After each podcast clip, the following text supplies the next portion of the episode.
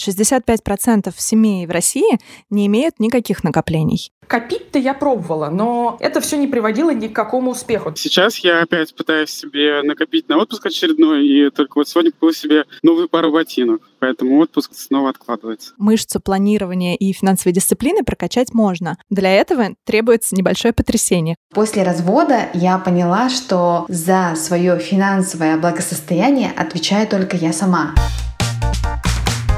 Всем привет, с вами подкаст «Медуза Калькулятор», подкаст о том, как зарабатывать, сохранять, тратить и инвестировать деньги. И с вами мы его ведущие Наталья Грибуля и Назар Щетинин. У нас третий выпуск, и сегодня мы поговорим о подушке безопасности.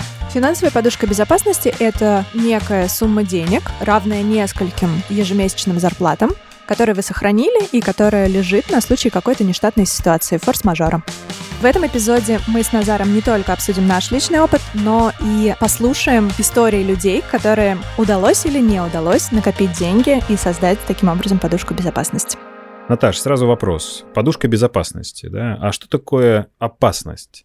Давай мы сегодня определимся, от какой тревоги, от какой беды мы пытаемся спастись за счет э, подушки безопасности. Я думаю, что опасность — это очень субъективное понятие, и для кого-то это потеря работы, для кого-то потеря единственного источника дохода в семье, когда, допустим, один из родителей не работает, а второй вдруг теряет работу. Я предлагаю не рассматривать экстремальные варианты с революциями и так далее, потому что тут не подушка безопасности на самом деле нужна, а просто другой паспорт. Я думаю, что тот случай, который релевантен для большинства из нас, для нас с тобой, Назар, для наших слушателей, это ситуация, когда ты либо теряешь работу, либо это форс-мажор, который э, мешает тебе заниматься своей профессиональной деятельностью.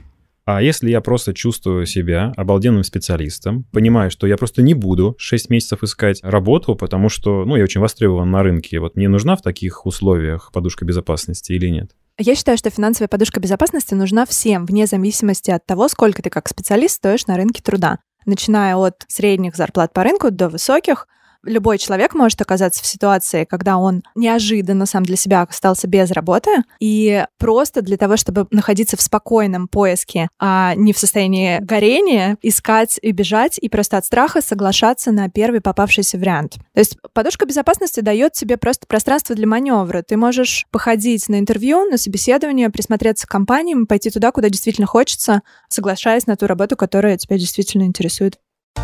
И в доказательство того, что потеря работы может внезапно случиться с любым человеком, предлагаю послушать историю читателя моего телеграм-канала Павла, который получил рабочее предложение, переехал в Испанию, но в какой-то момент неожиданно для самого себя остался без работы.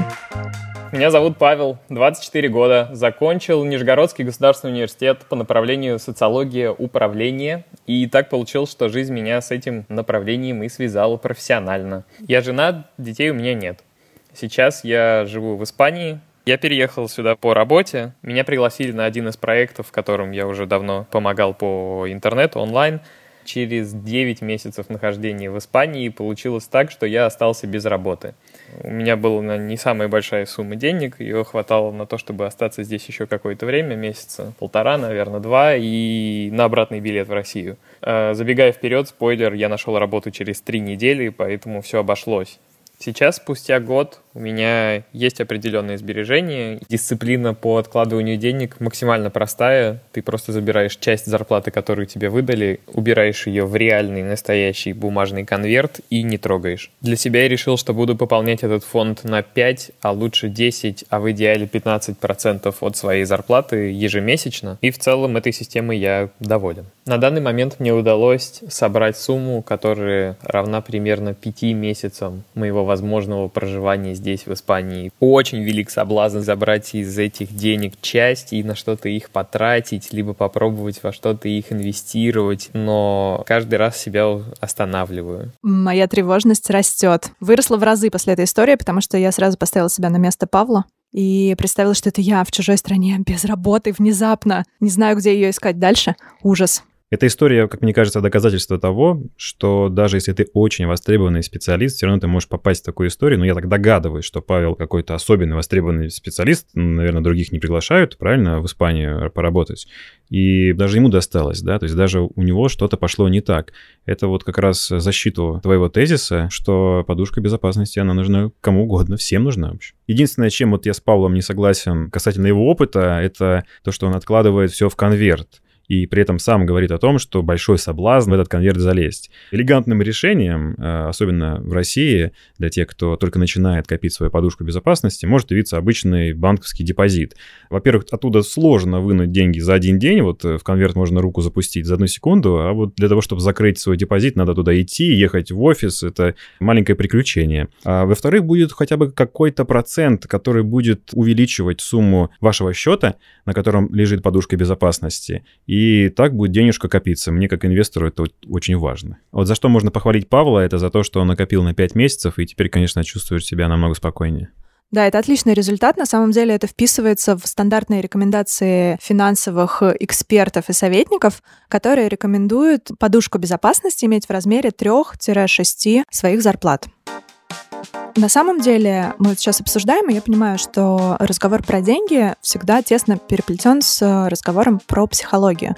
И размер этой подушки безопасности, он определяется на самом деле исключительно нашим субъективным чувством тревожности. То есть это разговор про тревожность. Я знаю семьи, которые э, живут в съемной квартире, у них несколько детей, и нет никакой подушки безопасности, при этом они не испытывают никакой тревоги, и вот это беспокойство, от которого ты не можешь уснуть ночью и думаешь, что со мной случится, если вдруг что-то, оно их не гложет и не беспокоит. И есть тревожные люди, как, например, я и мой муж, и даже имея большую подушку безопасности, мы все равно не можем перестать думать, что с нами случится, если вдруг это второе, третье, десятое, постоянно как бы это какой-то негативный сценарий крутится в голове.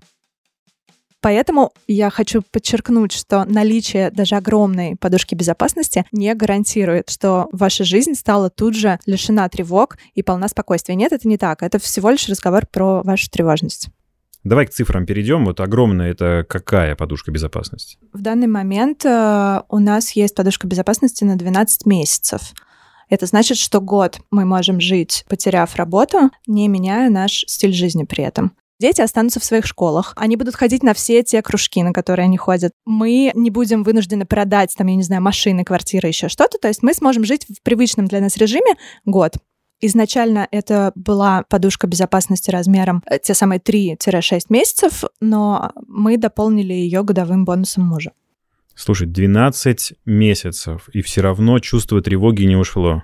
То есть год можно не работать. И все равно вы переживаете. Мы все равно переживаем. Ну, я надеюсь, что у тебя, в отличие от Павла, э, хотя бы не в конверте в белом э, лежат эти 12 зарплат. Нет, я же говорю, мы люди тревожные. У нас э, разные счета, разные банки, разные валюты, максимальная диверсификация.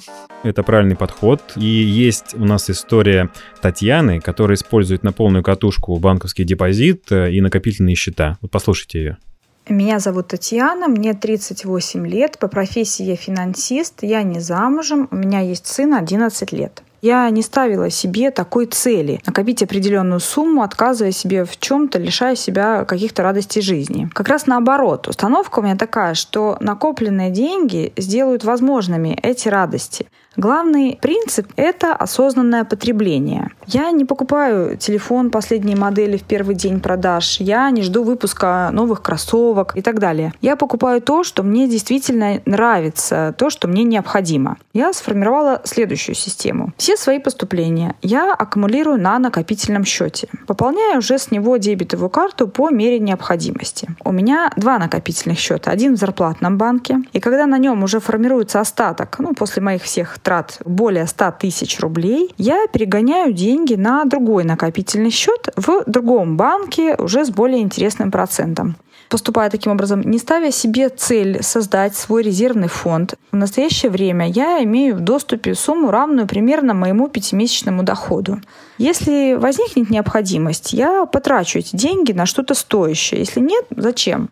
Мне приятно осознавать, что у меня есть некая сумма, которая поможет мне в случае экстренной ситуации продержаться на плаву какое-то время. Но, как говорится, это не точно, потому что при такой нестабильной экономической ситуации уверенным быть нельзя ни в чем. Ну, сразу видно, что Татьяна финансист, я могу ее только похвалить. Она использует и банковские депозиты, и там целую сложную схему по поводу того, как она до этого банковского депозита добирается. У нее ее подушка безопасности подрастает. Это здорово.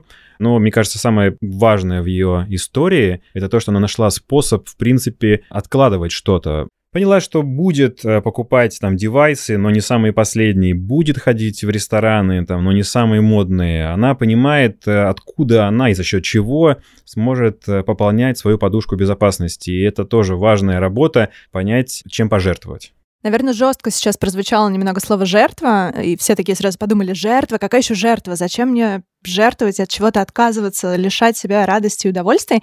Но для меня, на самом деле, это понятная история, Создание резервного фонда — это всегда вопрос приоритета. Тебе придется выбрать. Я хочу купить себе новые дорогие туфли или телефон последней модели, или я хочу отложить деньги для своей собственной безопасности в будущем. Если каждый месяц откладывать от своей зарплаты всего лишь 10%, это немного, казалось бы, да? Но на то, чтобы собрать в таком случае резервный фонд из трех зарплат, нам потребуется два с половиной года.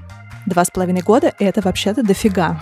И чтобы закрыть эту цель быстрее, нужна какая-то более агрессивная стратегия накопления. А, извините, более агрессивная стратегия накопления — это вообще-то про жесткий выбор и про отказ себе в чем-то ради чего-то. Эти цифры, в общем-то, говорят только об одном. А, собрать финансовую подушку безопасности не так-то просто. И статистика это подтверждает. 65% семей в России не имеют никаких накоплений. Ну и несмотря на то, что я есть автор этого слова сегодня «жертва», я хочу сказать, что это не просто деньги, закопанные куда-то в никуда. Ты что-то получаешь. Ты получаешь это самое ощущение, что в случае плохого сценария развития событий у тебя есть вот, ну, на что опереться. Ты действуешь иначе, ты мыслишь по-другому, ты больше рискуешь, свободнее себя чувствуешь на работе. И вот эта жертва, то есть вот эти инвестиции а, в эту подушку безопасности, они на самом деле купаются. Стоит, э, друзья, пожить два с половиной года так, чтобы добраться до этого ощущения. Ну, я согласна. Здесь мы, по сути, инвестируем в собственное чувство безопасности. При этом не обязательно копить, чувствуя себя рыцарем, совершающим вот ежемесячный подвиг. Есть прекрасные примеры того, как люди, по сути, играя, умудряются накопить большие суммы. У нас есть история Елены, которая так и поступила. Меня зовут Лена, мне 32 года. Я сейчас не в браке, у меня есть ребенок. До этого я работала в области логистики, но сейчас я стала предпринимателем. И при этом я еще учусь в университете, в аспирантуре, занимаюсь исследованием в области экономики. Я успела совершить в свое время все какие-то немыслимые финансовые ошибки, типа кредитные карты за там 100-500%, испорченная кредитная история. И сейчас, после развода, я поняла, что за свое финансовое благосостояние отвечаю только я сама. Я начала думать о том, как мне начать копить на жизнь. Чтобы, если что, если я вдруг не могу работать, так как я единственный кормилец у себя в семье, было какое-то время, чтобы я могла спокойно поддерживать тот уровень жизни, который я жила. Я пыталась примерить на себя разные схемы, но у меня ничего не получалось. И вдруг случайно в каком-то форуме я увидела 52 недели богатства. Это такая игра, некий такой челлендж. Нужно один раз в неделю выбирать любую ячейку из 52 ячеек и пополнять свою копилку номиналом этой ячейки. Начинается это от 100 рублей, и последняя ячейка — это 5200 рублей. Больше всего мне нравилось зачеркивать эти циферки и знать, что с каждым зачеркиванием у меня еще растет моя копилка. А копилку я открыла в банке, пополняю депозит с тем, что потом, когда наберется определенная сумма, смогу эти деньги начать куда-то инвестировать. Этот метод сработал, и мне удалось дойти до 28 недели. Я давно планировала поступить в аспирантуру, и мне как раз не хватало именно той суммы, которая была у меня в депозите. То, что я смогла накопить какую-то сумму денег за 28 недель, меня здорово вдохновляет и стимулирует на то, чтобы и дальше продолжать думать о своих деньгах. Я просто в восхищении. Сейчас меня поразило, как человек сказал, я единственный человек, который отвечает за свою собственную финансовую безопасность. Но это есть та самая финансовая грамотность. Вот она с этого начинается. Когда человек понимает, я ответственный человек за свою жизнь и за то, что происходит со мной и с моими деньгами. А мне вот кажется, что эта история не столько про то, как накопить на подушку безопасности, а сколько копить на какие-то цели. Да, это тоже прикольный способ это сделать, геймификация, но немножко расходится с той главной целью, которую преследует подушка безопасности. То есть ощущение спокойствия от потери работы. Мне кажется, что Елена от этого не страдает, и, ну, более того, она там сейчас учится, и ну, этот метод ей помог, просто немножко не в том э, направлении. Я надеюсь, что сейчас она там позакрывает свои какие-то другие цели, возможно, и остановится на том, что будет собирать только на подушку.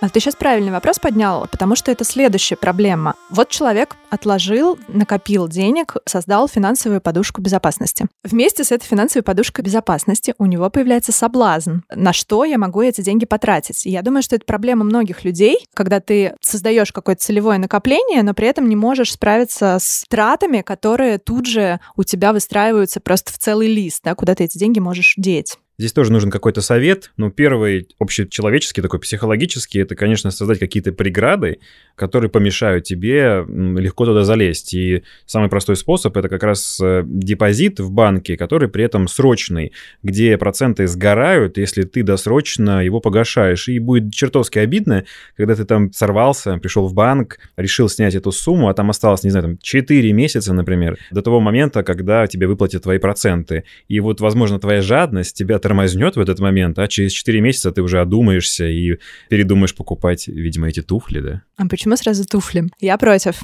Эта история не про женщин и не про их траты на одежду, а это история про то, что и мужчинам, и женщинам чаще всего достигать своих финансовых целей мешают импульсивные покупки. У нас есть история про это. Давайте послушаем, что нам расскажет Сергей. Меня зовут Сергей, мне 31 год, я холост, у меня отношений, детей нет.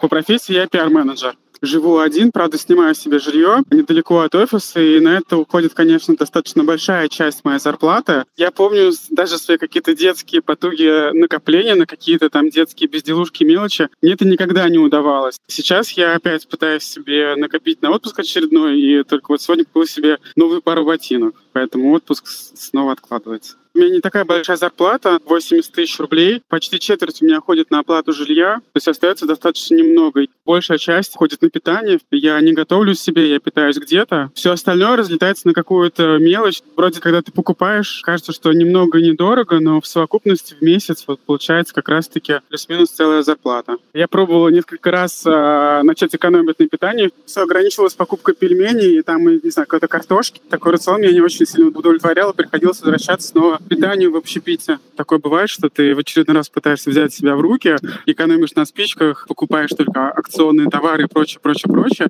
и дальше какая-то сумма образовывается. Но потом случается какое-то умопомрачение, или ты перебарщиваешь с алкоголем, да, и все тебя несет в разнос, ты тратишь все свои без того скромные накопления вот достаточно быстро. Я бывает себя чувствую некомфортно в связи с тем, что у меня нет никакой подушки безопасности. Вообще, в конце концов, у меня там есть родительский дом, я понимаю, что не останусь без еды, без воды, без крова, да, и мне не придется жить на улице. Поэтому это несколько, я не знаю, тебя делает расслабленным, что ли. Я могу, конечно, сказать о себе, что я человек, который не умеет копить. Как ни странно, я неплохо понимаю Сергея и в каком-то смысле тоже был им. Очевидно, бесполезно давать советы в стиле там «заведи а, себе excel с отчетами». Ну, явно личность творческая, и будет сложно как-то подчинить себя какому-то алгоритму, но можно поступить иначе. Есть очень модные творческие, креативные направления и стили жизни, такие как минимализм там, или осознанное потребление.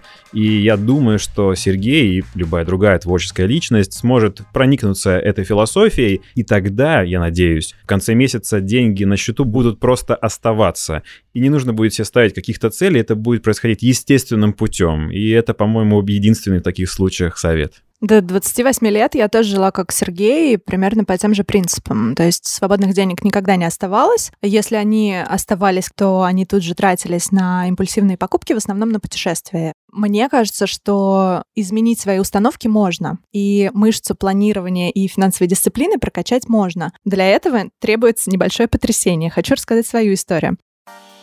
В августе 2015 года я вернулась в Россию с учебы. Я была в UCLA, это Калифорнийский университет, где я заканчивала курс э, фильм-продакшн. Оплатив его последними деньгами, которые у меня были, вернулась я с культурным шоком размером с Атлантику и с небольшим долгом. Несмотря на то, что навыки, которые я оттуда привезла, профессиональные, они оказались абсолютно нерелевантными в России, ну, в силу того, что здесь работает э, индустрия по другим законам. Я привезла оттуда то самое ценное другое, это другое отношение к деньгам. Абсолютно все мои американские сокурсники, которые были в основном младше меня, были поразительно финансово грамотны. Финансовая грамотность это была отчасти вынужденная, потому что все их обучение было кредитное. И они понимали очень хорошо, что до 45 лет они будут оплачивать свои э, кредиты на ужасно дорогостоящее обучение. То есть люди знают, как в целом в финансовом смысле будет устроена их жизнь до самой пенсии. Я была в шоке от истории, когда люди мне рассказывали, что начали откладывать на пенсию со своей первой зарплаты. То есть, условно, даже если ты пошел работать в качестве тренировки летом Макдональдс, ты откладываешь себе на пенсию. Когда я вернулась в Россию, я поняла, насколько я финансово безграмотна. Как бы есть деньги, отлично, гуляем. Нет денег, ну, будут когда-нибудь, ничего страшного. И мне кажется, меня настолько поразила разница в ментальности и отношении к деньгам, что я как-то ужасно этим вдохновилась и поняла, что, ну, нет, я тоже могу. Я тоже могу планировать свое будущее, я тоже могу думать про свою пенсию, про ставить какие-то долгосрочные финансовые цели и не тратить абсолютно все все деньги, которые появляются у меня на карте как зарплата. Это крутая история. У меня сразу вопрос. Э, не кажется тебе, что вот американцам тупо легче копить и вообще об этом думать, потому что они живут там уже какое-то десятилетие там в достатке, а мы все догоняем свою молодость, и то, что мы там где-то не доели какую-то конфету, вот мы сейчас ее стремимся доесть. И, в принципе, отсюда следует, что невозможно копить э, какую-то подушку безопасности, когда просто хочется объесться досыта и накупить себе всякой ерунды. Я с тобой абсолютно согласна. Вторая вещь, которая перевернула мое сознание и отношение к деньгам после Америки, это психолог Юлия Рублева, которая однажды рассказала мне отличную историю про то, что все наши проблемы с деньгами, они родом из нашего детства. От того, что в детстве мы чего-то недополучили, считали стыдным стремиться к богатству, недополучили красивых вещей, поездок, впечатлений, вкусной еды. И во взрослом возрасте мы все это недополученное сейчас стараемся себе дать. Я сейчас предлагаю послушать историю Аси, которая как раз про это. Меня зовут Ася Репрева, мне 28 лет. У меня две работы, есть своя компания, и я организую походы и трекинги для предпринимателей. Ну, еще работаю с компаниями как приглашенный эксперт по маркетингу. Я почти замужем, История моих злоключений с деньгами и неумением копить началась еще в детстве. Ну, то есть обычно в школьном возрасте брат, если у него были какие-то вкусняшки, съедал часть, вторую часть откладывал. Я в рот сразу запихивала все вкусняшки, и потом еще, когда он начинал есть свои, такая, Жень, ну ты же поделишься с сестрой. Потом, когда мы выросли, у меня это приобрело такой масштаб, что только у меня появляются деньги, тут же я судорожно начинаю покупать какие-то шмотки, потому что просто их не было в детстве, и мне нужно ими насытиться. В итоге, естественно, никаких денег, чтобы копить и откладывать, у меня не оставалось. Когда зарплата стала чуть больше, я надеялась, ну все, ну наконец-то, мне там ее повысили, мне 22 года, можно уже начать жить более комфортно, у тебя же какая-то человеческая зарплата. Но нет, я ее точно так же моментально просто спускала. В каком-то возрасте мне это, безусловно, начало надоедать, лет так в 25. Копить-то я пробовала, но это все не приводило ни к какому успеху. То есть у меня были разные механики. Например, я от каждых поступивших денег откладывала 5%. В итоге в тот момент, когда мне денег не хватало, я просто брала всю эту сумму и тратила. Я пробовала систему «отдай деньги бабушке или маме». При этом в тот момент, когда у меня деньги заканчивались, я приходила к ним и такие «Мам, можешь дать мне мои деньги?»